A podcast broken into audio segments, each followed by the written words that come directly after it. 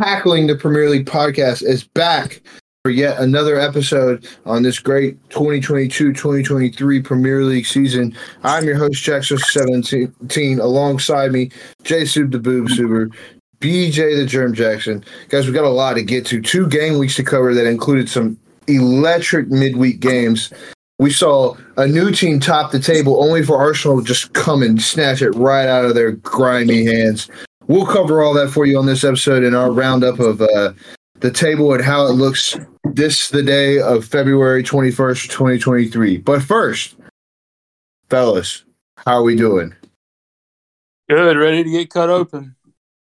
Yeah, happy to be back at it. Cut open, and that we all wish uh, the tackling the Premier League podcast community. We'd all uh, wish you all to wish Justin good luck on his uh, future surgery. We wish him the best. We start, as we always do, at the summit of the Premier League table. Uh, after 23 games played, Arsenal sit top. Uh, 17 wins, three draws, three losses. Uh, looking looking rather good. Since the last time we spoke, uh, we've seen Arsenal draw a game, lose a game, and finally get back to their winning ways.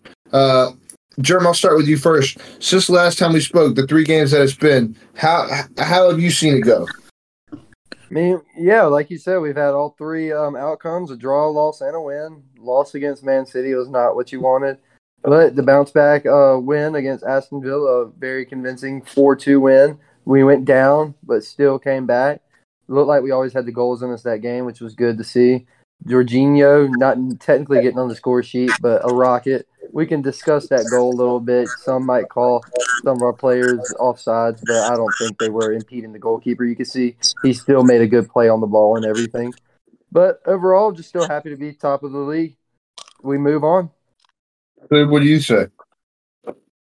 Um, yeah, other than the performance against City, looked the better squad out and those other two, but um, with that goal, I mean, by definition, they're impeding the goalkeeper for sure um, like the video you sent today on Twitter. It's one of the toughest calls to make since it's strictly a judgment call. I mean, but like BJ said, and the rule expert said in that video, he still made a good play at the ball. Um, I, he wasn't going to get there, and then unlucky bounce to hit him in the head and for it to roll in the back of the net. Yeah, it, it is a judgment call. Like you said, it's an opinion based thing. It's not black and white. It's not like you're offsides, you're not. Um, yeah, you know, and and uh, for it to be Emi Martinez, former Arsenal goalkeeper, to give up the own goal to, for Arsenal to take the lead against uh, uh, Arsenal, and, and former Arsenal manager Unai Emery uh, to to witness that defeat. That's tough. Uh, I will say it's probably a, a pretty good makeup no call for um, the absolute blunder that saw uh, VAR referee Lee Mason uh, leave his role with PGMOL after uh, incorrectly allowing Brentford to uh, level the game against Arsenal that would end in a one-one draw. That was that was just there were so there were so many reasons that goal could have got called back, and none of them were called. There were two players in the initial ball into the box that were offsides that were shielding Arsenal players from going after the ball. Both of them were offsides. Then the ball goes across the box. It's cleared. It's headed back. It's cleared. It's headed back to an offsides player who then crosses it into Ivan Toney. I mean, there's three reasons for that goal to get called back. Uh, it all worked out though. I mean, obviously Arsenal would rather have the two points and, and uh, sit pretty with with a uh, a four point lead. Uh, they currently have a two point lead, but uh, the with game, the game in hand. with yeah, yeah. Thank you, BJ. With the game in hand, uh, you know, I think I think the Man City game. We'll get we can talk about that a little bit because Manchester City's obviously sitting second in the table. Germ, I'll get your thoughts on it since you were on the losing side of that one. What did you see out of your team there? Was it was it something to be to be happy about, or was it was it one of those defeats that felt soul crushing? No, uh, the second half was definitely a disappointing half. The first half was very promising. We looked honestly the better team in the first half. I would argue. Um, but yeah, that second half killed us. It was rough. We got to work on that. Uh, missing Partey and obviously uh, Jesus has been out for a while, but having both of them, I think we would have won that game. What, what was your take on that game? Obviously, uh, Man City were three one winners, and you got the three points. But what did you see out of your team that w- that was that uh, made you happy, made you mad, made you frustrated? What, what were your feelings? Um, I agree with what BJ said about the first half. Um, but City perspective, we dug in well and defended well, which oftentimes we don't do. Uh, I mean, as you can see, we're leaky at the back at times. But yeah, the second half was pretty dominant from City Point. Um, playing, I mean, starting off, we played a lot more long balls, trying to find Haaland, play to his strength. Um, and then the back line for Arsenal kind of fell apart throughout the whole thing. Uh, I going into it, I thought starting Tommy over Ben White would give them a little bit of advantage, but then uh, it was a long ball played by Ederson to Haaland, and Tommy made the mistake leading to KDB's goal. And then Saliba and Gabriel made a couple of crucial errors as well. Um, and then Partey, yeah, you could say the midfield struggled, but I didn't think Jorginho played bad uh, in his replacement. Uh, yeah, he adds more pace. Partey does, but still decent midfield play. It's just City was simply the better team in the second half. Yeah, I was going to make the comment. I think uh, you know Arsenal kind of shot themselves in the foot on. You could probably you could make the argument that all three goals. I think you know Tommy's error. Obviously, you know that that's a mistake. We'll move past that. Uh, and, and you get on. Arsenal got the goal back after an Ederson uh, uh, foul in the box. Is that a foul for everyone in the group? Yeah, absolutely. Yeah. Okay, cool. I just want to make sure there was no controversy there. Um, and then you know the two goals in the second half for Man City. You know, it, it, there were mistakes from the back that were given to Man City, and, and when you give Man City the ball in, in, the attacking half of the pitch and the playmakers that they have, they're gonna they're gonna quick fire rapid and, and get into goal. And it was it was uh, encouraging to see Man City step on the front foot and step on the gas pedal and go forward instead of uh, go backwards and slow it down and keep possession. I I agree with, with with what BJ said. I think Arsenal were the better team in the first half, and I think I think there were spurts. There were there was signs of them being the better team in the second half. They just weren't clinical enough in the top half of the pitch. Um, and and like you said, you know, I think personally they they were missing Partey. Jorginho helps tremendously with Arsenal keeping possession of the ball. He's a much better possessor of the ball than uh, than Partey, but Partey helps a lot more in winning possession back and and and in the transitions phase of the game, stopping the other team from possessing the ball. He can win it back quickly. You know that that ring of him, uh, Ben White and Zinchenko that keeps the ball in, in the other half of the pitch. So I think Partey's a big miss for them. They still have one more time to play. I think that'll be a, a massive game. That'll be at uh, the Etihad Stadium. Um, but definitely one to keep our eye on. And, and while we're talking about Man City and Arsenal, we can move to Man City. Man City almost perfect in, in the three games since we last talked. Uh, unfortunately, they dropped points this past weekend uh, to Nottingham Forest at the City Ground in a 1 1 draw. Um, they beat Aston Villa 3 1, beat Arsenal 3 1, but could not get the job done on the road against uh, Nottingham Forest. They were on top of the table, drawed with Arsenal going into that game. Obviously, Arsenal had won the 7:30 game that put them on top of the table by three points. Uh, City had the chance to draw again, and their goal differential lift them above Arsenal. Obviously, having the game in hand, they were unable to get it done. A one-one draw. Uh, Sue, what's your take on that game? What'd you see that that frustrated you the most in that one? Um, well, City did what City does, and uh, possess the ball, trying to attack a low block. Uh, the opposition sets up, and we had 23 shots, six were on target. We could have easily put this game to bed. It could have been three, four, five nil, and we would have gone home with the three points on top of the table. But we just weren't clinical enough. Simply put. Durham. I mean, yeah, that was a, a great outcome for Arsenal and Arsenal fans out there. You would love to see that um, Nottingham Forest equalizer. Uh, Jack, you you sent us a video about it. What all eleven players touched the ball for Nottingham Forest, and that build up to the goal it was a lovely yeah. goal. You love to see it.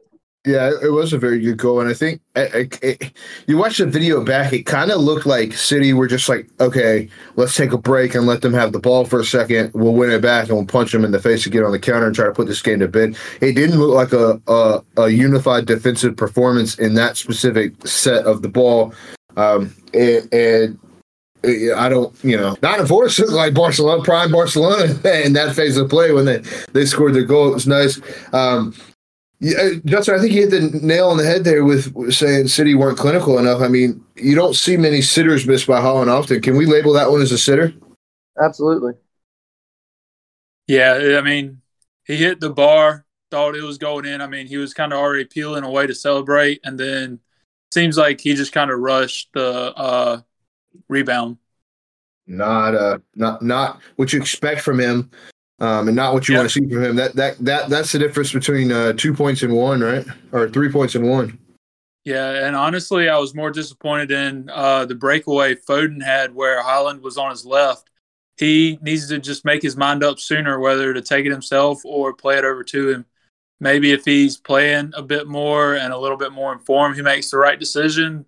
Um, but to me, that one was more frustrating than uh, Haaland's miss.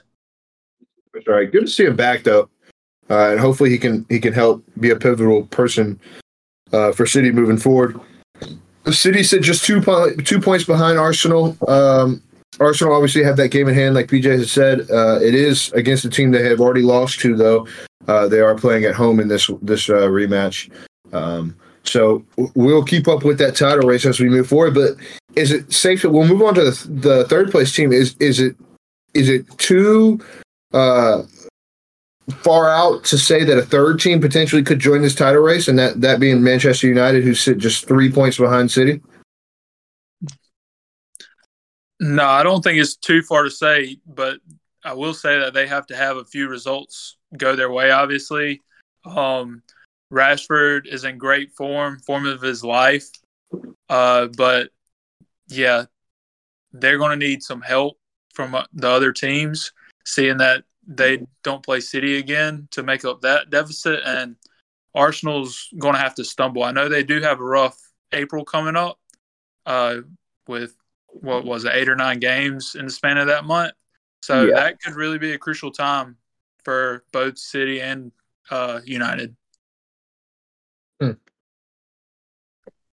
BJ, what do you think? You think you think United have a chance at, at pressing for a Premier League title, or do you think they're just comfortably fourth and Eh, do you think they're comfortably in the top four and, and going to sit pretty in third place for the rest of the season?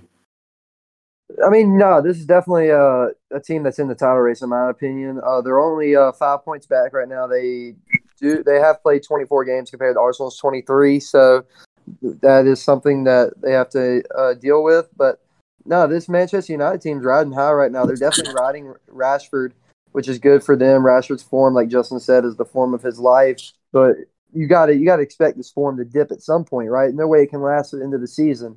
And when this form does dip, is this Manchester United team going to dip with it?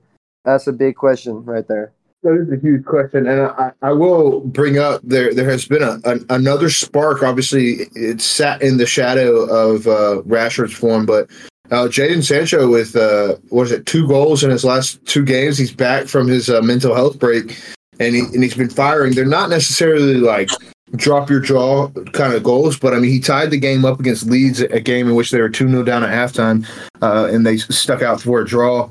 Um, in the in the second game against Leeds, you know, I, am not sure if he played in that one. I'll have to check real quick.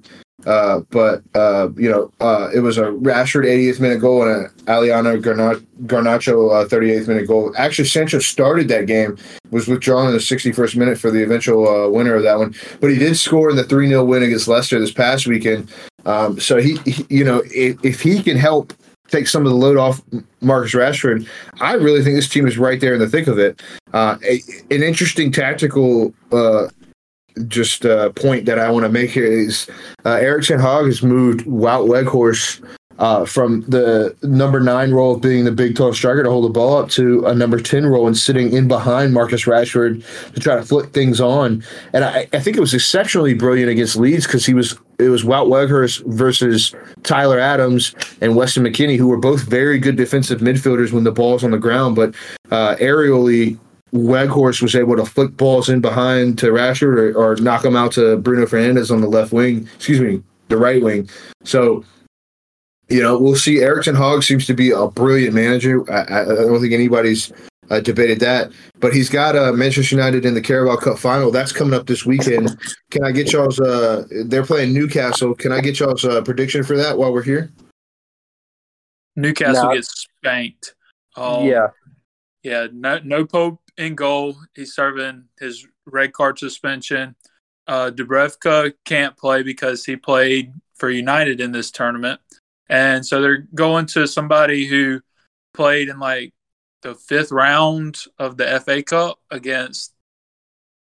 I think it was like Bristol City or Blackburn or somebody like that. So, yeah, I think they get spanked. but can't they? Can't they also turn to the uh, former Liverpool keeper? Don't they have him as well? Yeah, it's Or- Loris Loris Karius. It's just I thought what Erickson had said who's going to be the starter. The guy Yeah, who the guy who blundered the Champions League final. yeah, that's what I Yeah. was just about to bring up. You either can go to a guy that's only played one game uh, in the FA Cup against some no name like Justin just said, or you can go to a guy that freaking blew it in a Champions League final and really hasn't played a meaningful game since. It'd be Yeah, tough to throw him. It'd be tough to throw a guy like that right into the thick of the things in a cup final, you know. So we'll. I definitely think uh, Manchester United should win this one easily. Yeah, two great options to have. Mm-hmm. Yeah, yeah, I think Manchester United win this one as well, guys. This is uh, Manchester United's first trophy in quite some time.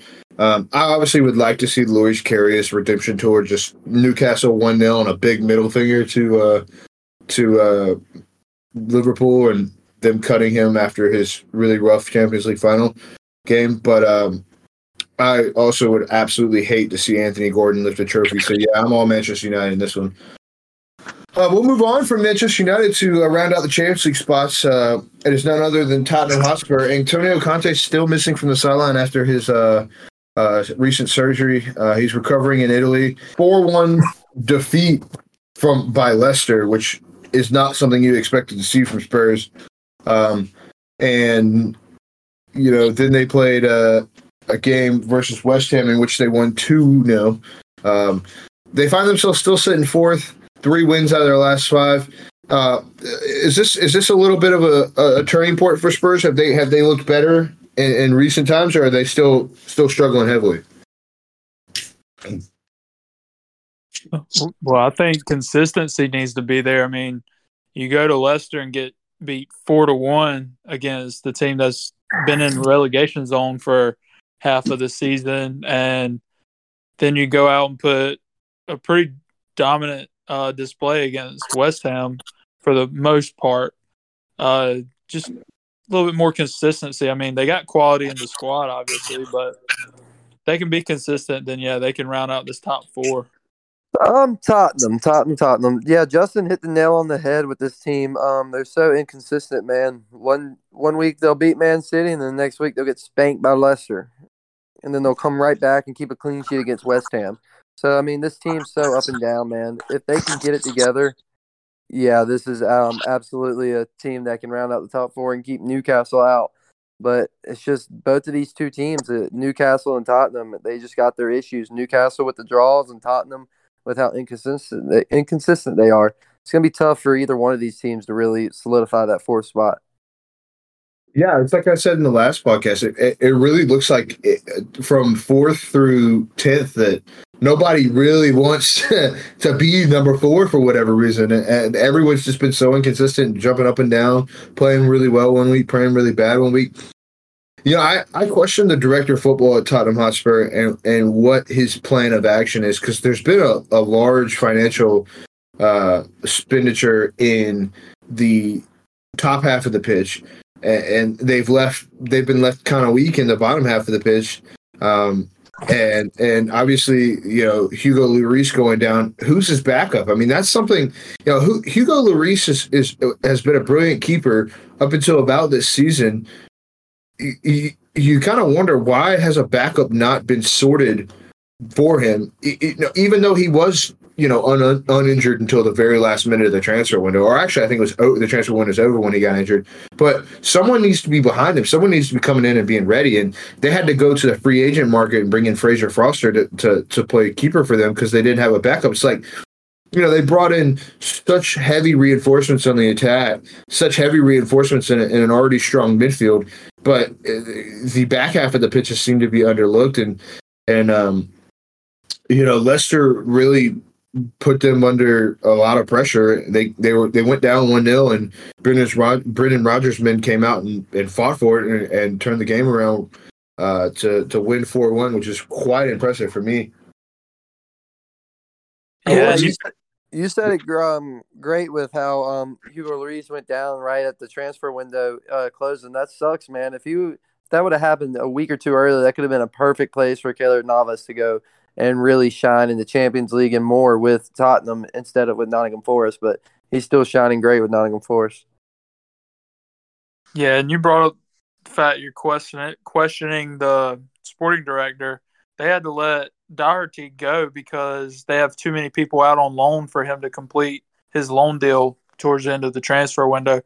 Um, now they did bring in Pedro Porro, which I think is an obvious upgrade for that position, but still, how do you forget that you have too many people on loan?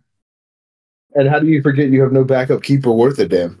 I mean, I, I, I, just don't know. I think that should have been sorted way earlier than you know. Even if Hugo, Lloris got hurt in the last week of the transfer window, you know, the eyes would have opened and they'd be like, oh crap, we got to get a keeper in fast. They should have replaced. I mean, they should have a backup goal. They're they're a top they're a top six team every year.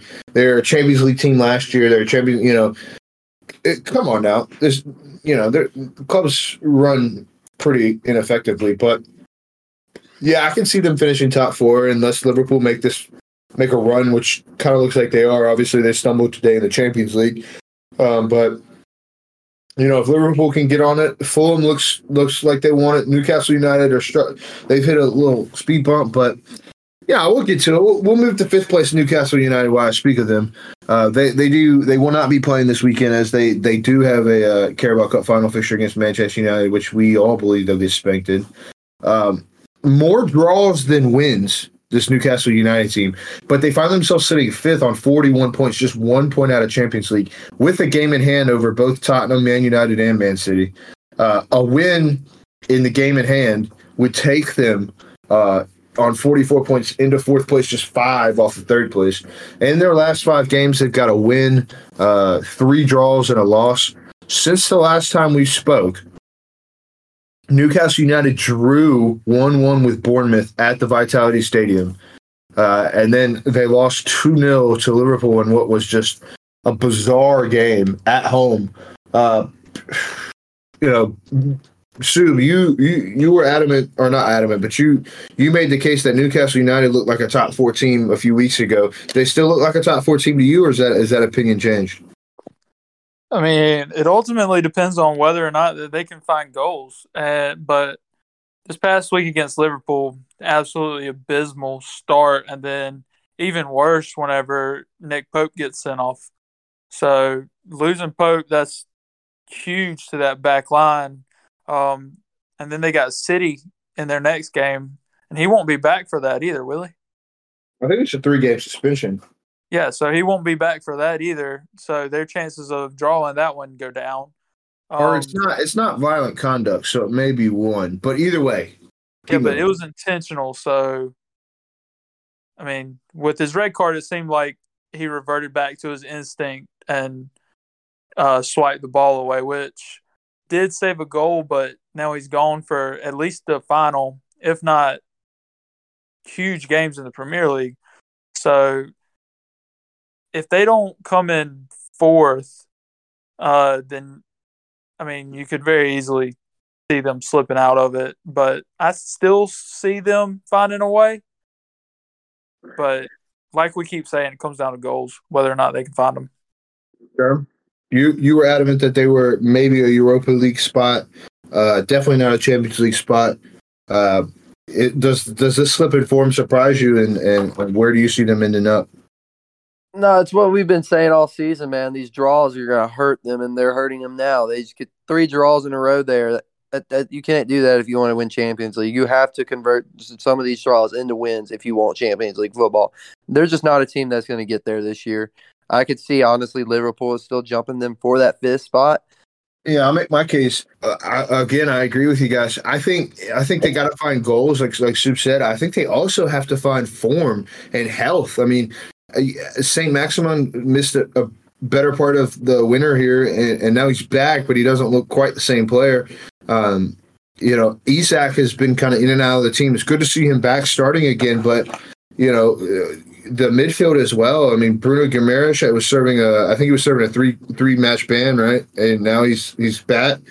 Uh, he's he's a big loss for them as well. And then and then you know some of their some of their back line has been in and out of the team. Obviously, Trippier and Burn have been there for a minute, but I really I, I really like to see Newcastle firing on all cylinders. Obviously, I, you know I think they I think they wasted forty five million pounds this winter on a, a Scouse Ginger, but you know I'm glad we got the money out of it. Um, but with that being said, you know they're they're in a Carabao Cup final.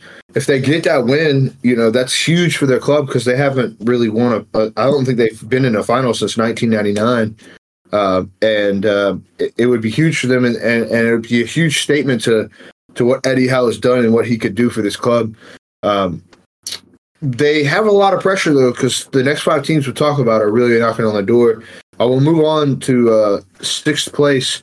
Uh, Fulham Football Club, the new sixth place uh, spot holders. Um, two really good wins on the back of um, two losses and a draw in their past five games. Those two big wins uh, came against none other than Nottingham Forest 2 0 at home, which is a big win considering Nottingham Forest's form. Uh, and then they took on uh, Brighton Hove Albion at Brighton Hove Albion and beat them. What was it? Was it 1 0? Let me look. Sorry, guys. Yeah, 1 0. 1 0 at the Amex Stadium. Guys, Marco Silva's men marching on. This is obviously I've been watching the Premier League the entire 30 years it's been around, but this may be one of the most impressive seasons from a recently promoted team that we've seen in a minute. Fulham guys, Marco Silva's men. Yeah, Fulham's been good, and it's pretty much the exact opposite from uh, the club we just talked about. They've been able to find goals. Um, ever since Solomon's come back into the squad, he scored his last two games. Um, and I mean, they got a solid keeper in Bernd Leno. So he's been able to keep the back solid and really surprising. Uh, one of the surprising players of the season for them, which a few could make that case, is Tim Ream, old man at the back. He's been very solid, uh, earning a spot in the uh, U.S. men's national team for the World Cup. So it's been fun to watch this team play. I mean, no, just Justin said it perfectly at the end there. This uh, Fulham team with Tim Ream and Antonee Robinson at the back. I'm pretty sure Antonee Robinson's getting a lot of uh, looks from some uh, bigger clubs, so it's nice for him to uh, be performing back there too, as along with Tim Ream. That partnership's really nice for Fulham. But yeah, the signing of Palhinha in the uh, summer, man, I think that's that was the huge. That's huge for this team, and that's the main reason why this team's um, up there performing with the big time teams this year. Yeah, I agree with you. At the beginning of the season, it was all Mitrovic. I mean, not all Mitrovic. Everyone was supporting, but in terms of goal scoring, it was all Mitrovic. But now, I mean, everyone's starting to come in and pitch in and, and, and come to life, and and and and they look good. The question is, what's their ceiling? Where where where could you see them? You know, obviously they win out, they're going to be in a good spot, but they won't win out. Where could you guys see them finishing this year? That's that's realistic and a good ceiling for them to place. No, if if this Liverpool team doesn't make a run like I think they will, I could easily see them um, jumping Newcastle for that fifth spot. I really could. This team right now is just performing, and I like Justin said, the Newcastle team can't really find goals. I trust this Fulham team to find goals over Newcastle, and that's what it really comes down to. Yeah, I agree with Sealand being about fifth as well. Um, but another player you got to throw in there is Willian. He's looking back to his old Chelsea days. Yeah. So, yeah, he's been great. Definitely playing better for Fulham than he did for Arsenal, that's for sure. Oh, 100%. I will move on from Fulham. Uh, seventh place sit Brighton Hove Albion. Uh, Roberto De Zerbi's men uh, struggling a little bit in the last five games. Uh, I say struggling. You know, they picked up eight points, but that's not the form that we expect from them, especially since uh, since the World Cup re- restart. Uh, they sit on 35 points, even with, eighth place Liverpool below them. Uh, they're even on goal differential as well. They're even on their records. Uh, I just believe they're ahead of them on goals for, which is the third tiebreaker. They have one extra goal than Liverpool do. Pretty impressive stat, that, if you ask me. Uh, since the last time we spoke, Brighton and Hove Albion have drawn with Crystal Palace at Selhurst Park, uh, and then obviously the 1 0 defeat to Fulham at home. Uh, Brighton, as you know, this is a team to just keep your eyes on. For me, they're fun to watch. They're they're a good team to watch. Uh, but if it's the ten o'clock game and, and, and you know either my team's playing or one of y'all's teams playing or there's a better matchup, you may not watch them. But they're a sneaky one. Can can they find a European place or are they comfortably mid table? Yeah, I, th- I, think they're comfortably uh, seventh or eighth. Uh, honestly, I think eighth because I do have Liverpool making that run here coming up here soon. So, yeah, this is a Brighton team. It's uh, you would as a Brighton fan, it's kind of rough, man, to see. Honestly, you you're, you're happy that you're up there at the top half of the table, but from where where the season was and the potential the season had, so kind of what it's slipped to a little bit. It's not slipped much, but they can still definitely turn it around. But it's just it's, it's, it's sad to see a little bit. Yeah, I see them mid table or about where they're at as well.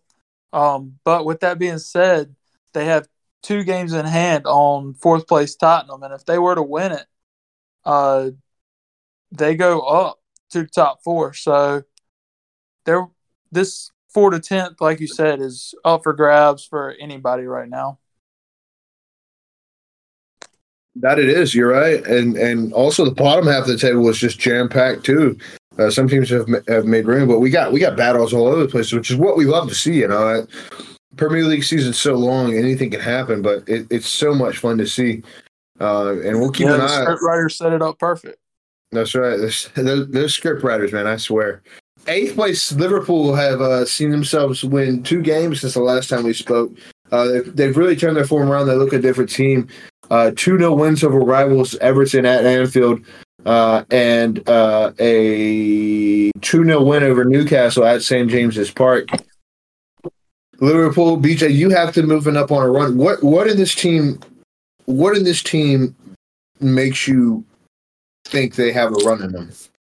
The fact that they can uh, score goals and uh, potentially outscore opponents. They have that attacking uh, that they have is pretty deadly with uh, way Cody Gakpo's coming on, Nunez is coming on, and then Salah is always still there. He got him a goal today, and then Nunez's goal today. Jesus Christ! In the Champions League, what a nice goal that was. But yeah, it's just I think they have the ability to score goals, which is I like, and I think that's what you need to actually get up there and uh, compete with the top five or the top six. So yeah, I just I think they can uh, score goals, but they did get lucky in these past two games. They uh, came across an Everton team at home, so yeah, that always looked like a, a, win for them. And then the Newcastle with the Nick Pope uh, getting the red card that kind of messed the whole game up for Newcastle. So they did get a little lucky in their last game, but I still have them making a pretty nice run up to the. Honestly, I think they could easily steal that Champions League fourth spot from Tottenham. Yeah, and something that can't be understated is quality in the squad, especially the attacking front. Um, Bobby's looked good the past few games. Uh, Gakpo finally getting his first Premier League goal for him.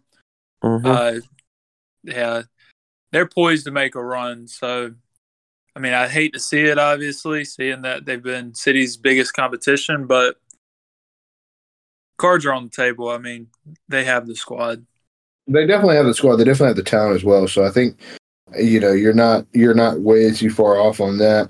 Uh, I, I want to see more at a, defensively on that side of the ball. Obviously, other than the Champions League game this this week, uh, and you know they they've held two two clean sheets, which is also quite impressive. Uh, you know, like you said, Justin, they were about five inches away from going 1 0 down to Everton at Anfield. Uh, but they're always such a threat on the counter attack with the pace they have.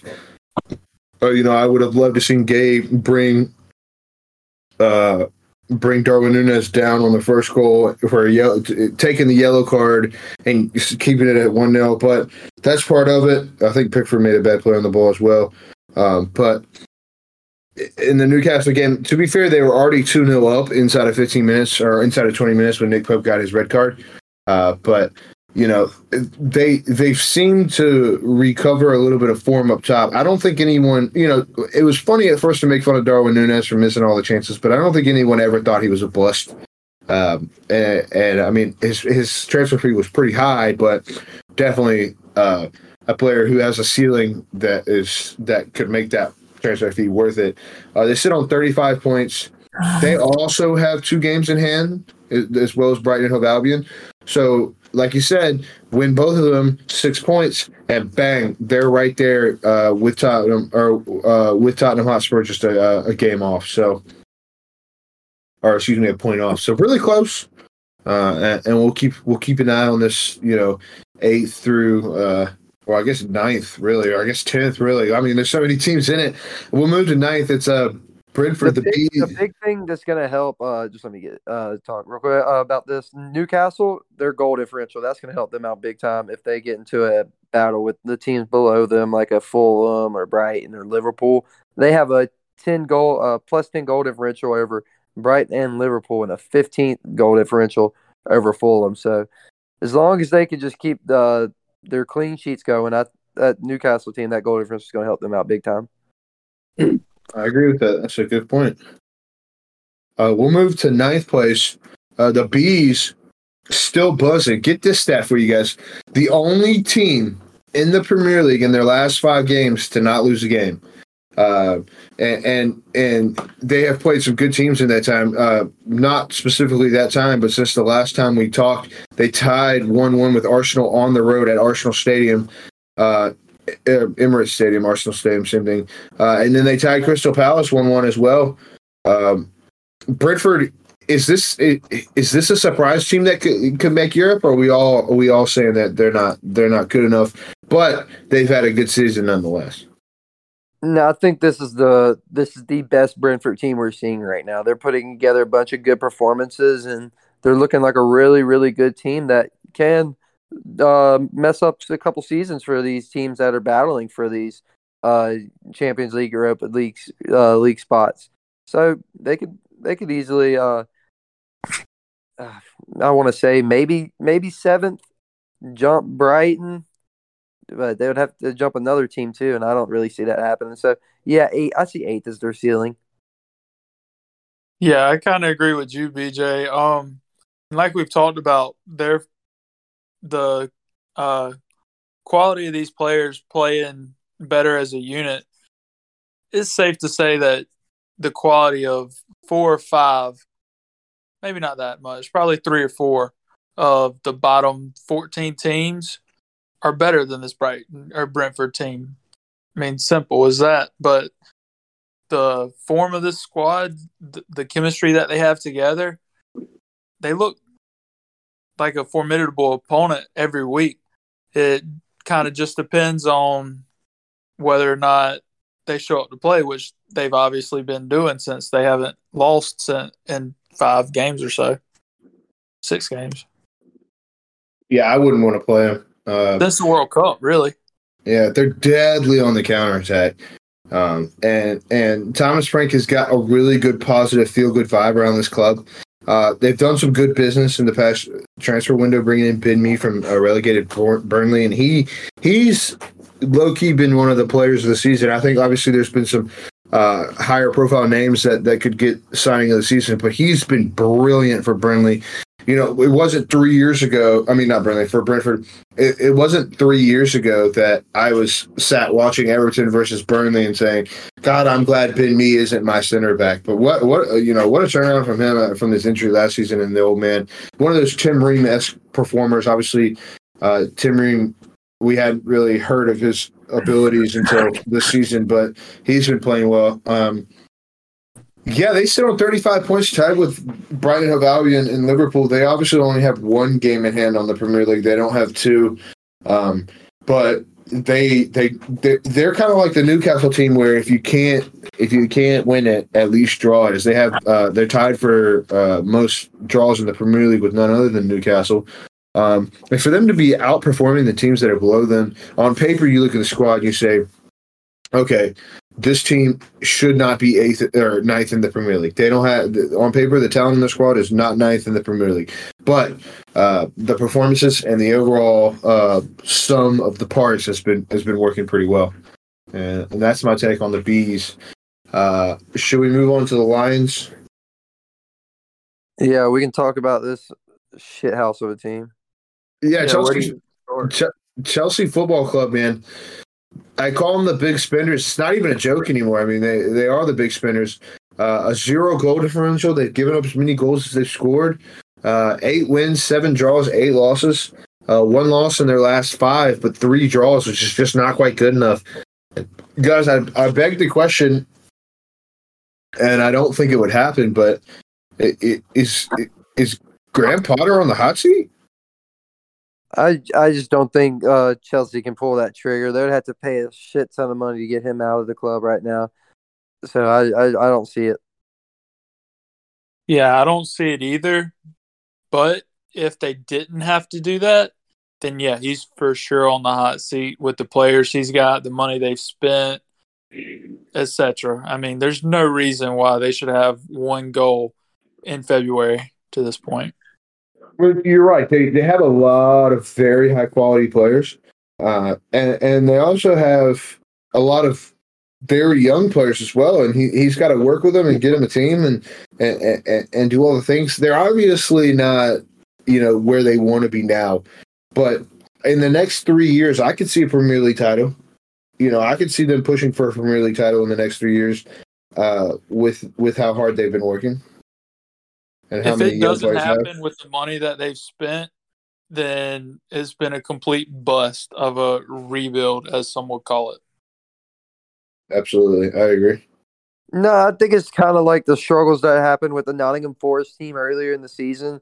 It's a team that you just put all these new players together. They just gotta kind of mesh. You just gotta wait it out. Really, it's just a waiting game with this Chelsea team. I know it's it's rough. There's gonna be growing pains, but uh, this team will eventually get right. It's not gonna be this season. I don't expect them to be in European football next year. So that'll be nice for the team that they have just to focus on the Premier League alone next year. That might be a dark horse to win the league next year, honestly. But yeah, this isn't the year for them. Interesting. I agree with that. Uh, any more to add to them? Great.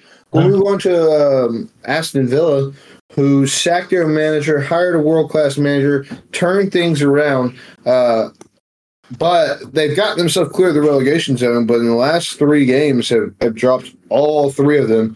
Uh, they find themselves sitting in 11th place uh, on 28 points. They're they're uh, eight points clear of the drop, which I, th- I don't think they're in danger of. Uh, they lost a, a game four two to Leicester. Uh, we covered that one in our last podcast. Uh, where they went up twice and just could not hold on to their lead and actually got pegged back. Uh, they then saw themselves 3 1 losers to Manchester City, and then this past weekend, 4 2 losers to Arsenal.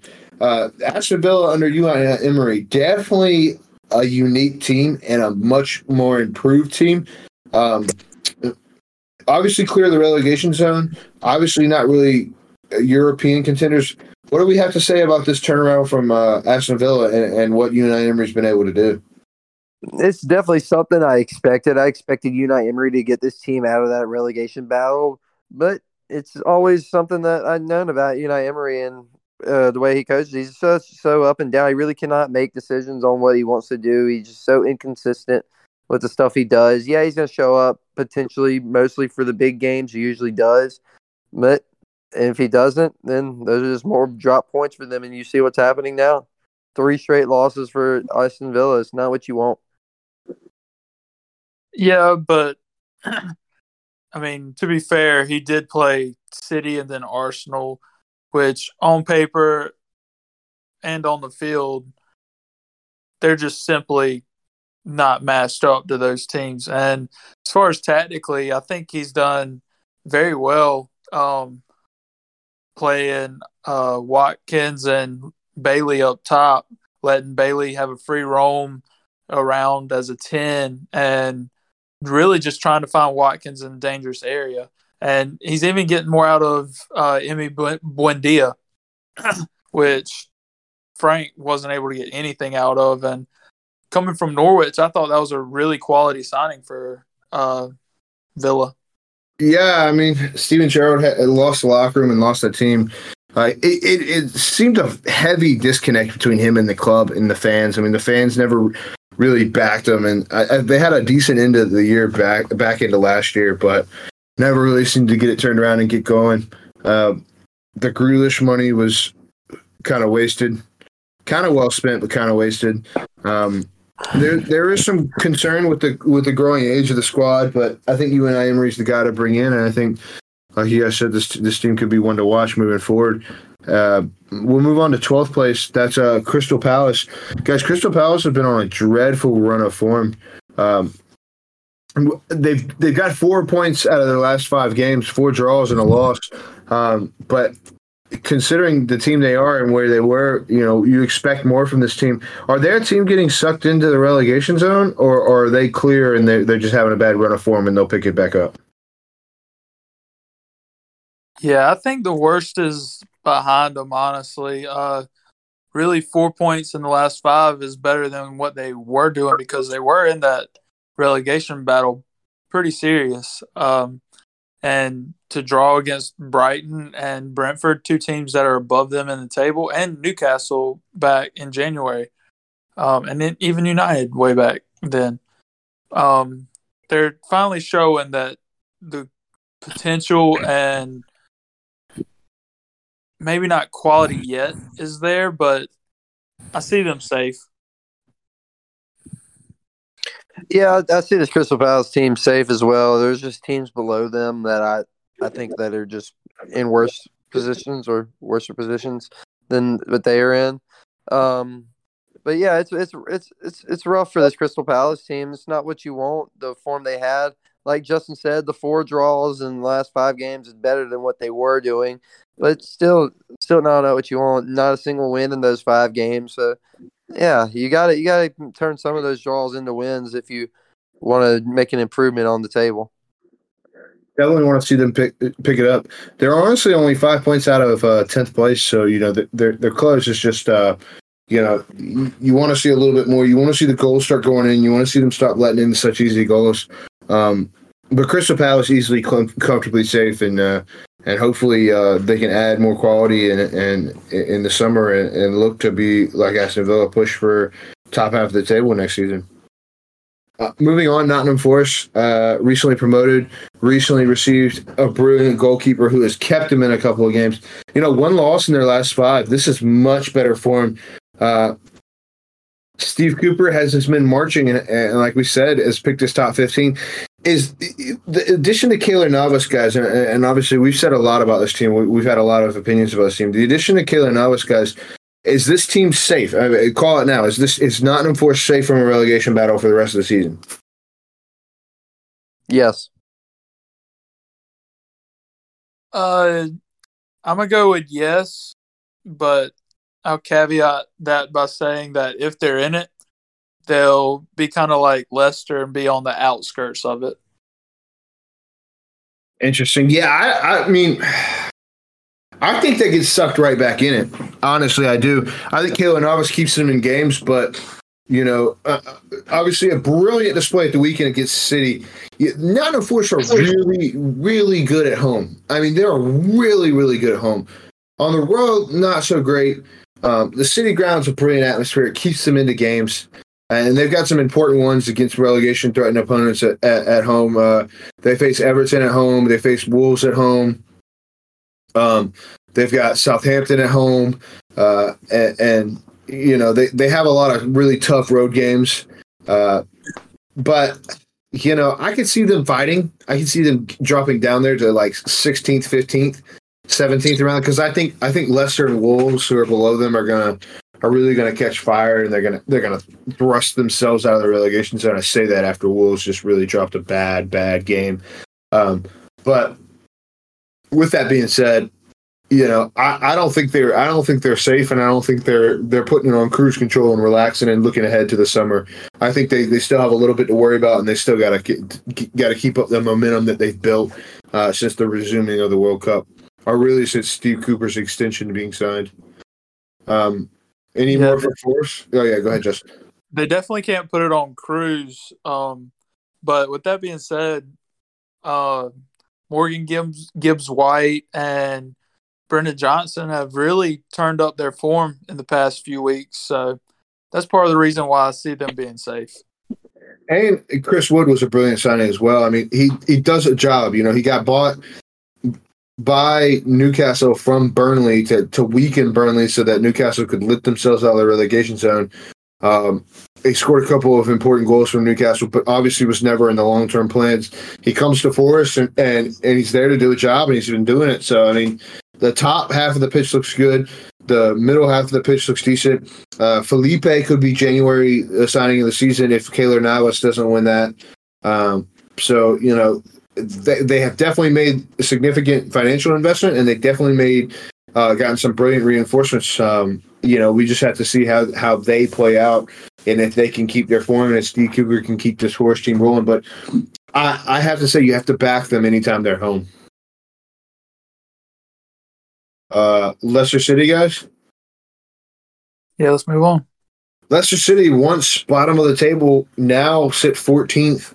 Um, been playing pretty well. I say pretty well. Uh, they've been playing decent. They have uh, two wins and a draw in their last five games. Uh, they are tied for second worst in the Premier League when it comes to losses, as they sit with 13 losses.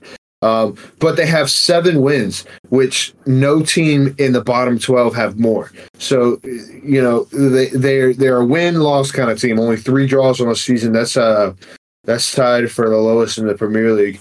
Uh, this uh this Leicester City team have they found their niche? Have they found their form? It just depends on how they play, or are they are they still struggling to find it? And it is is Brendan Rodgers maybe looking at his last eighteen months in charge? I I think this is a team that's found themselves out of the relegation battle, and this it's um. I think they'll stay there. Honestly, they're obviously um if they uh the if all the teams in the relegation uh, zone win and they lost, they would still be out of the relegation battle. So I think they'll stay that way for the rest of the season. I honestly think the relegation battle is down to five teams. I think Wolves are going to make it out as well. So yeah, this Leicester team it's it's it's rough for uh, Brendan Rodgers. It's obviously not what they wanted this season. It's definitely a down season for them. But you got to give the man a, um the start of the next season to at least give him a shot. If he starts out rough next season, then yeah, he's got to go. But obviously, if they slip in the relegation battle, he's got to go. Yeah, he was on the hot seat to start the year, obviously, but um, like I said last pod, he or their signings since 2019 haven't been good enough. Simply put, um, I mean, just guys that weren't Premier League ready that showed promise in France and other places. And uh, but I will say, this past week against United, I think they had like one of eight or nine shots in the first half on target, with De Gea making a few a few great stops in that. I mean, I guess some weren't counted as shots on goal. So if they could have worked him a little bit more and put one in the back of the net, that 3 0 loss potentially could have been a win for them as they looked the much better squad in the first half. But Yeah, there were also two goal two goals that could have been disallowed if United weren't wearing United shirts. I think Marcus Rashford was really close offsides. I've seen those given the other way. I mean, they draw the lines to make them look onside, but uh, Yeah. until until until they get a camera that runs the sidelines as fast as like the the the uh, or it, keeps up with the last defender, you're never really going to get a perfect angle. I think they could do it. I just don't. Uh, you know, I think it would kind of ruin the viewing experience for the people in the stands. It wouldn't be great. But um, yeah, I, I agree. Leicester's uh, right there. I mean, they're they're a couple of performances off being comfortably mid-table. Um, I just, you know, I I worry personally, you know, about their finances, obviously, and, and moving forward. I mean, have we seen peak Leicester City, which were FA Cup or uh, FA Cup winners and and uh, you know a European team, or or is Leicester City still have better days in front of them? I think short term, uh, best days were the uh, European spot and the FA Cup, but this team does really well on the counter. So, and as we've seen, they've been able to get goals. So moving forward, if if Maddison stays, if Harvey Barnes stays, if Iheanacho uh, keeps to this form and plays to his full potential, then yeah, this team could really get back to their ways of you know top football. But it'll be a rebuild kind of thing. I mean, it'd be nice if everybody could go out and spend 350, 400 million like Chelsea did, but they're simply not in that position. Yeah, Leicester City's uh, better days are definitely behind them under Brendan Rodgers. I don't think it's going to get any better than them almost qualifying for Champions League and winning the FA Cup. Those were rough days when they happened, um, not qualifying for Champions League, but they were the better days under this Brendan Rodgers team. It's like I said, it's going to be rough for them to go anywhere else next season under him. It's going to take a lot for him to change the board's mind and stuff like that. I, I don't think he's going to do too much more with this team. All right. Yeah, I, I couldn't agree more with that. I think, you know, Maddison's gone, Tielemans is gone. They're going to have to replace both their players, and they're only getting money for one of them. Difficult, uh, difficult task to do for Brendan Rodgers, but we'll see what we'll see what they do, and we'll see how they move in the future. Um, we'll move forward. Fifteenth place, uh, Wolverhampton Wanderers. The Wolves sit on 23 points, just a point behind Leicester, just two points behind Nottingham Forest, and and one win could take them all the way up to 12th place uh, to meet up with Crystal Palace. Um, two wins in their last, or three wins in their last five. The only losses were to Man City, and then obviously this past week against Bournemouth, which was a one 0 loss, which is very disappointing considering they're at home. Uh, Wolves guys, are, they're in the thick of this relegation battle. Am I wrong? No, at the at the moment they definitely are, but they're the team that I think gets out of it before it actually turns into a real battle. Yeah, I kind of agree. Um, I mean, they showed great resilience and persistence to come back being 10 men down or a man down against Southampton to win it, but bad loss against Bournemouth, obviously. Uh, but yeah, they're with the quality in that squad, you see them pulling out of this battle. I think so too. I think the quality's there, and I think the new coach has has a grip on this team, and I think he can pull them away. It just it just begs the question, you know, how far up can they go? Because the the teams ahead of them are uh, historically have had better form so far this season, and and it's kind of the question I find myself asking with the bottom half of the table is like, how much higher can you go considering the teams above you are are who they are and they're doing what they do? You know what I'm saying? But yeah, uh, it doesn't matter how high up you go, seeing that they're in 15th on 23 points as long as they don't go further down. I could definitely see this Wolves team jumping all the way up to 11th, competing with Villa. I could really see them doing that if they get. I mean, I mean, they're finding form finally. That's what you want out of this Wolves team. Yeah, yeah, same. I mean, they're they're good enough to do it. The question is, can they? Um, and I like I like this Wolves team. Like we said, they have a very good midfield, so probably one of the best in the Premier League. Uh, they're one of those teams. The question is where the goal is going to come from. Luckily, they have uh, they have more uh, obvious goal scorers than some of the teams below them, uh, but they aren't uh, they aren't finding those goals yet. Negative 15 goal differential. They have only scored 17 goals this season. That's tied with the lowest in the Premier League. Uh, unfortunately, they've given up 32 goals, which is up there with some of the best, with some of the worst in the Premier League. So. We'll get to that. You know, we'll, we'll watch this. Wolves team's this relegation battle is right in the thick of it. They sit in 23 points. Um, the team in danger 18th place right now are on 20 points, and the bottom of the league is 18 points. So they're only five points off the bottom. They're only three points off of relegation. Really, really close battle there at the bottom. Uh, we'll move to 16th place if y'all have nothing else to add. No, that's all I got for Wolves. Yeah. Uh, Everton Football Club sit in uh, 16th place, two spots above uh, the danger zone. They sit on 21 points.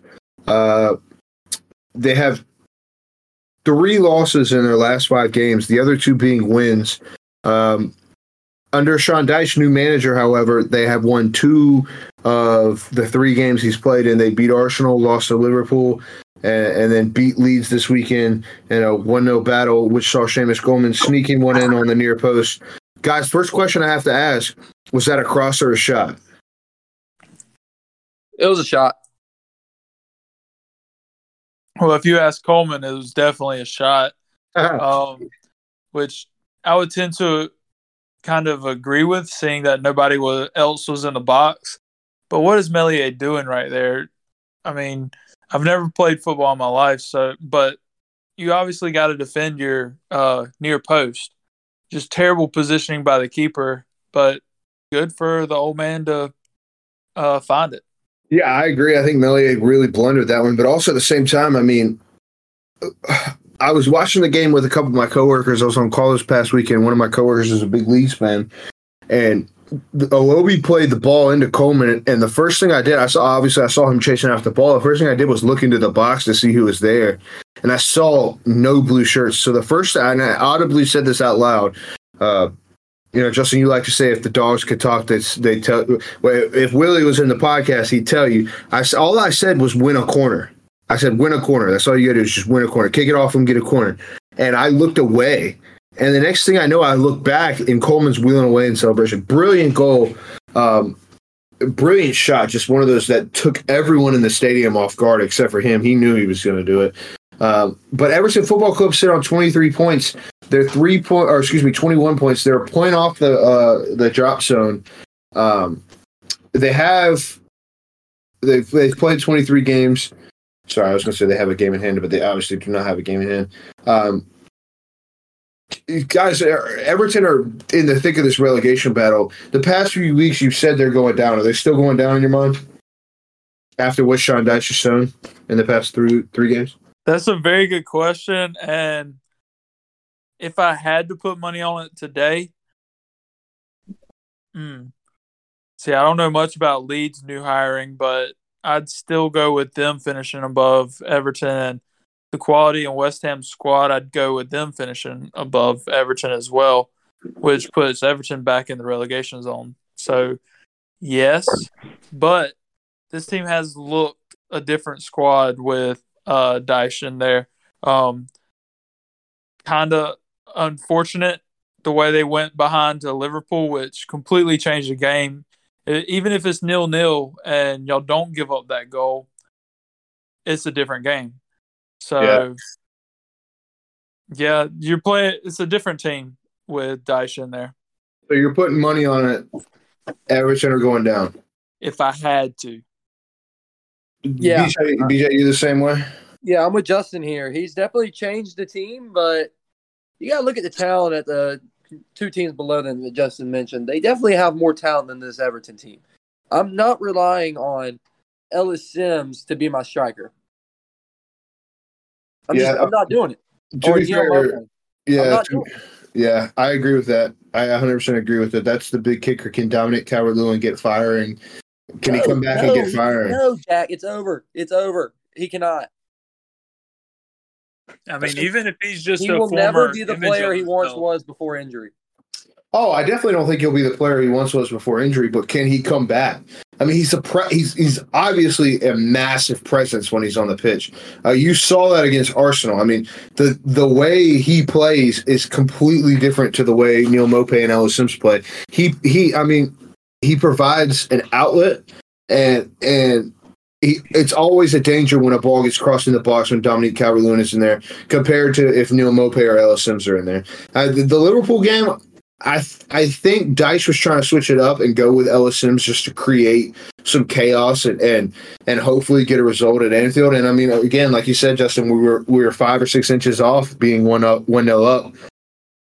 Liverpool were clearly the better team, and as soon as they got their goal, their counterattack goal uh, they dominated the possession, and then they got another counterattack goal, which I mean is Cody Gakpo. You know, he's he's amazing. Uh, for me, I, I read into Leeds' new manager because obviously we're in the thick of a relegation battle. Leeds have a very, very, very tough stretch of games, which we'll get to in a second. Um, but Everton's stretches of games are broken up by the fact that they have the, their hard teams are broken up. So, for example, we play Arsenal, and then we have Forest, Brentford, and Chelsea. Chelsea obviously in poor form. We could get we could get a result from that game. We have Spurs and Man United, and then we have Fulham, Crystal Palace, and Newcastle, which are all games we can get points from. We have Leicester, Brighton, then we have Man City, and then we have Wolves and Bournemouth to finish out the season. There, there are stretches of games where you can see us getting three, four, five points, you know, stuff like that. Whereas Leeds have like a have a five game stretch where you look at them and say, "There's no chance they get any points from those games." I'll read them out to you real quick, just because it's Leeds. They have they have Manchester City, Newcastle, Spurs all within three games of each other, and then they have Arsenal, Nottingham Forest, and Liverpool all within three games of each other. I mean, those are bad, bad runs that can make or break a team. And you'll get a new manager bounce, and, and their next few games they have a chance in. They have Southampton and Chelsea. You'll get a new manager bounce out of that. Um, but and, and, then they have Brighton and Wolves, which are also games that they can get something in. But once they hit those big stretches, I, I just you know, I like. I obviously don't want them to go down because I'm an American fan first. Actually, I'm probably an Everton fan first. Let me take that back. But I agree they have much more and more talent. But you know, it, will definitely be an interesting battle. I think Sean Dyche. Sean Dyche has the history. He has he has the tactics. He has the making. He has the simplicity that could get Everton Football Club out of the position they're in. Uh, but I won't drag it on. Uh, I'm no, just whatever helps you sleep at night. You made some good points, but at the end of the day, I'm taking talent over the points you made over potential stretch of run. I'll say this.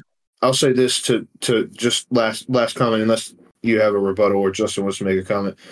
Uh, what what what's the saying? Uh, or excuse me, effort beats talent when talent doesn't work hard, or something like that. I mean, and in the past three games, you uh, really the Liverpool game was a little bit frustrating because we went down and there was there was a long way back.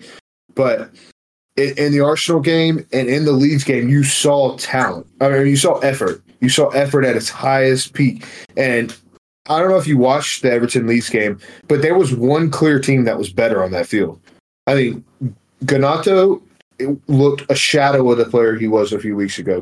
Coleman shut him down, and and you know, McKennie and Adams were good, but the the three of Onana, Doucouré, and Gueye outperformed him just through sheer drive and working hard. Jack Harrison, Jack Harrison made it look like there was only it was Weston McKennie and Tyler Adams versus three, and Jack Harrison was absolutely absent.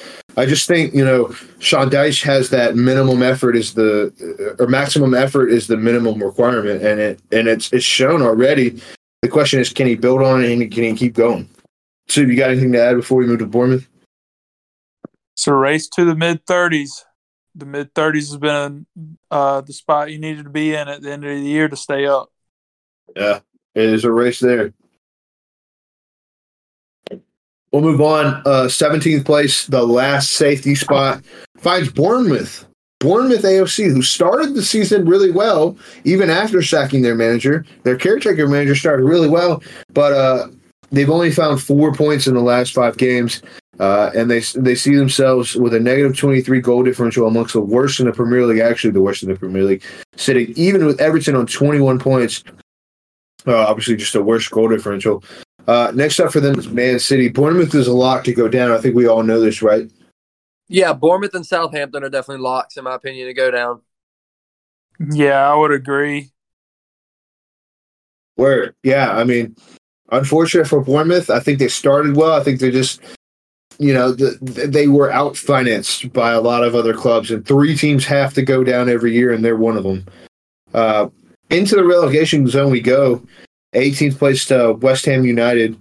Uh, they find themselves only sitting on 20 points after uh, a massive uh, 2 0 loss to Tottenham Hotspur.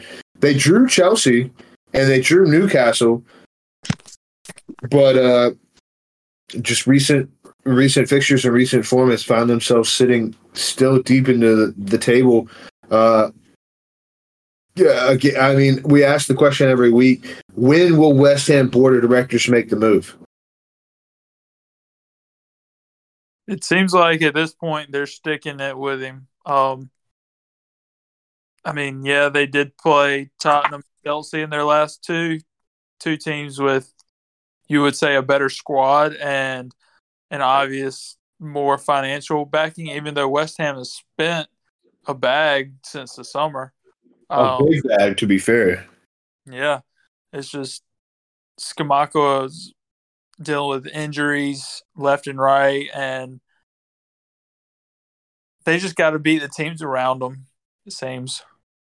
Yeah, I think that's the key to getting on a relegation zone. is You have to beat the teams around you. It's not Yeah. necessarily about winning against the teams ahead of you. Jeremy, what do you think about West Ham? And do you think they make a move before the end of the season, or does does uh, David Moyes see this club demise, or they get out?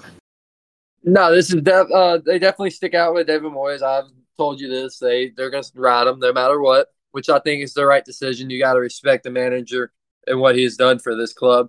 Um, but it's it's rough right now, man. I West Ham's games against the teams around them. Just just for you guys' sake, um, they play Leeds, they play Bournemouth, and they play Southampton. Those are the three games for the rest of the seasons against teams in or around them. Um, they have three relegation threatened teams that they play. Other than that, uh, Brighton, Villa, City, Newcastle, Fulham, Arsenal, Liverpool, Crystal Palace, Brentford, and Leicester. I mean, uh, you know, there's in in, or in that unless they get points off of the games where you see they have no shot. They they really have three three pointers, so nine points, and then they have uh, a couple maybe one pointers. So you know it'll be tough for West Ham. I hope they get out of it because big historic football club and a lot of money spent on players, but we should Yeah. we we shall see how how it deals in the future. Yeah, and the talent in that squad, they could see themselves finding points out of other games. Um, like the Villa West Ham game, that'll definitely be one I'm turning into or tuning into.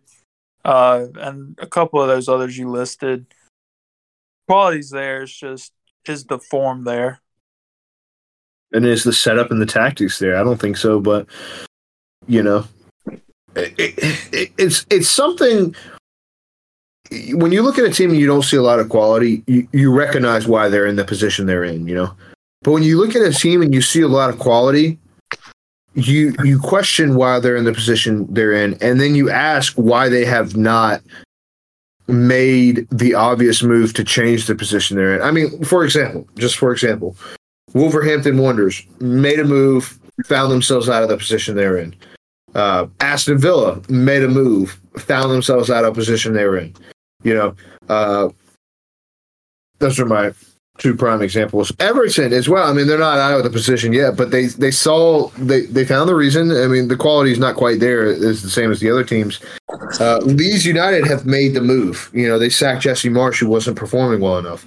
So the question is, I mean, if Leeds make the move and get out of the position then they're in, then it's obvious, you know, the manager was the problem. I may be the only one out of this trio who thinks that David Moyes is the problem, but um, I think they have to make a move to find themselves safe. And I think if they drop, if they, if they don't get uh, more than four points out of their next two games, I think we could see David Moyes gone, which I think would be the right move. Um, I mean, neither one of us never said he uh, isn't the problem, which he very well could be. It's just like I think, said. I think yeah, I think West Ham just respects him too much to fire him. I think they ride him out. It's not like I don't think he shouldn't be fired. I just it's all comes down to what I, I think West Ham just respects him too much to fire him. Yeah. Gotcha. We'll move to 19th place. Uh, Leeds United, uh, two points in their last five games a draw against Brentford and a draw against Manchester United, which turned out to be an electric game. Uh, they've lost to Nottingham Forest. They've lost to Manchester United in, in a double that they played. Then they obviously lost to Everton at Goodison Park. Uh, stacked Jesse Marsch, hired Javi Gracia, who saw a little bit of success with Watford. Um, in which you saw Watford finish top half of the table uh, in his second season in charge, but was then uh, sacked the next season after just five games and no wins. Um, this Leeds United team, massive game this weekend against Southampton, the team that's below them. Uh, really a troubled situation, guys, and uh, you see them in the thick of the relegation battle. What what's what's it going to take to turn them around? That is a really good question. It sucks. I know none of us want to see this team in um, the position they're in with all the uh, United States people they have, especially how um, young uh, Adams and McKennie both are, and Aaronson. If they could just, um, I don't know, God, it's tough to figure out the problem of this Leeds team. I, I just, I really don't know, fellas. I, it's just rough right now. Yeah, this one is tough to call. Um, hopefully, the new manager comes in and makes a change because, like you said, none of us want to see it for these guys. Uh, but yeah, it's tough to pinpoint exactly where the issue is. There's a lot of issues. The goals are there sometimes, but they leak goals for fun. I mean, look at 39 goals allowed. It's up there with uh, some of the worst in the league. Um, other than obviously, you know, Nottingham Forest 30, or excuse me, Nottingham Forest are on 38, Aston Villa on 38. Uh, Bournemouth are on 44 and Southampton are on 40. Leicester City are on 41. They're right up there with with one of the uh, worst uh, teams in terms of, of goals allowed, but they're second in the relegation fight uh, in with goals for. I mean, other than Leicester City, who has scored 36 goals, which is impressive for their relegation battle, they sit on 28.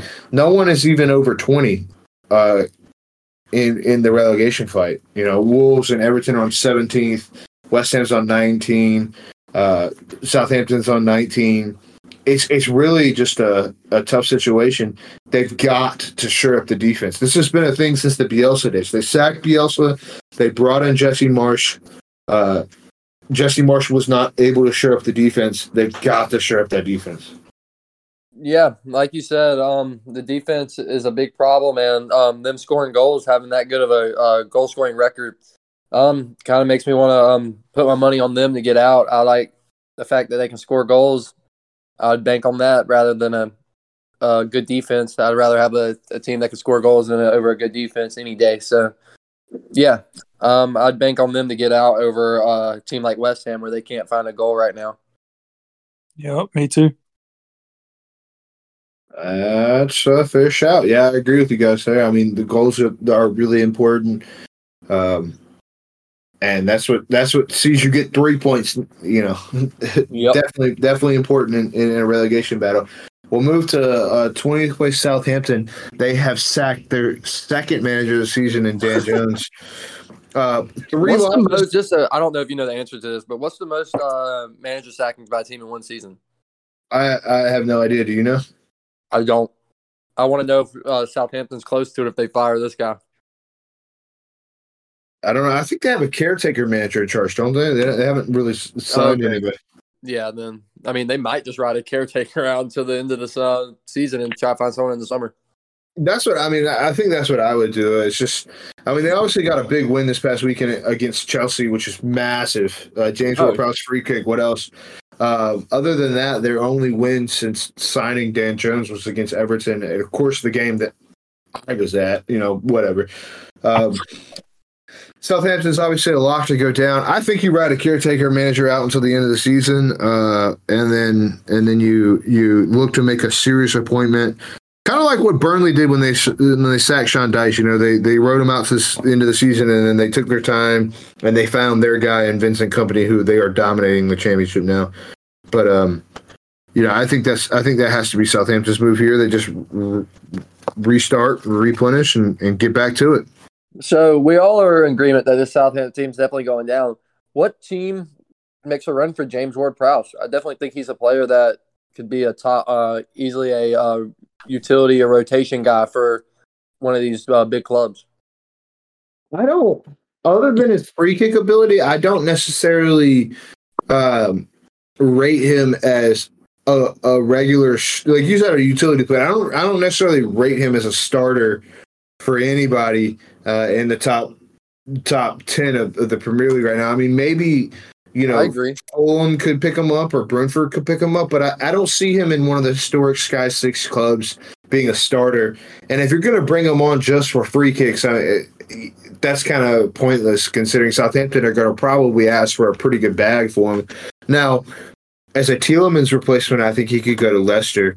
Um, I think he could work with Cheick Doucouré at Crystal Palace as well. I think those are, I think that that wouldn't be a bad sign. I think Aston Villa's got plenty of midfielders. Um, but Yeah, I can definitely, I, like you said, I can see a team like Fulham. Uh, yeah, Fulham, um, Leicester. Those are both two good teams for him. I agree with both of those. he needs Yeah, to be I next don't even- workhorse. I don't even know if I'd say Fulham. Um, like Jack said, he's a one-trick pony. It's just his free kicks, and your money could be better well spent somewhere else, as you're probably going to have to pay pretty penny, just like Jack said.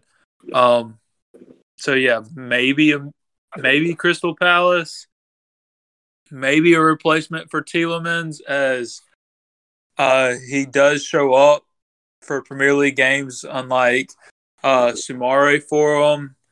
Um, but yeah, I don't see him breaking much more than a mid-table team, and even then, does he have enough quality to start for those mid-table teams? I mean, to be fair, and to be fair, in, in James Ward-Prowse's case, um, he does sit at the top of the Premier League for the most distant covered uh, by by any player in the Premier League. I mean, he runs a lot, he works hard. Um, in terms of creating chances, the major majority of that is all from set pieces. But he's there, he's working hard. There's no doubt about it. I mean, it's Ward Prowse, it's Rice, it's Iwobi, um, and, and Souček. But uh, you know, like I think, I think the guy works super hard, and he's up there with with you know some of the best midfielders in terms of work rate. I just don't think he has the quality to belong in one of those top teams. Uh, yeah, I, I agree with I agree with that. I definitely don't see him. Like I said, I definitely don't see him as a starter as one of those top teams. But I was just asking a question how y'all thought of him as a rotation player. But okay, got you. Yeah, I know, I know if I was a caretaker in some form, he wouldn't be in not even a short list, may- not even like a long list, I guess, of like top 10 players I'd be after for just his free kick ability. Yeah, that's fair. Uh, I agree with that. I mean, free kick ability is definitely up there. He, he's up there with some of the best free free kick takers there are. Um, but yeah, again, he's you tied, know, with, he's tied with Beckham for uh, Premier League uh, free kick goals now in the lead. I'm pretty sure at 17, but that's just not enough. I'd rather go after somebody who's maybe proven in La Liga or even a Brazilian wonderkin um, than him, and especially the players that are out there. You know. yeah, Yeah, Yeah, I, I definitely agree with that. I agree as well. Well, that uh, that does us here for us at Tackling the Premier League podcast. We're always here to uh, provide you guys with uh, table rundowns and coverage of past game weeks. Uh, you know, we we have some things coming up here in the future that, that may delay a couple podcasts, but we're right back at you as soon as we can uh, to bring you an update from the Premier League. All the twists, all the turns, all the ups and downs. Uh, all the lead changes and place changes and relegation battles all be covered here on this podcast. Stick around, smash that follow button, give us a thumbs up, five stars, whatever you feel. Hit us on Twitter at Tackling the Prim. We appreciate you all. Thank you. Yeah, thank you for listening. If you made it this far, it means a lot. Hit the like button, share. Yeah, we'll, we'll see y'all next time. Cheers, guys.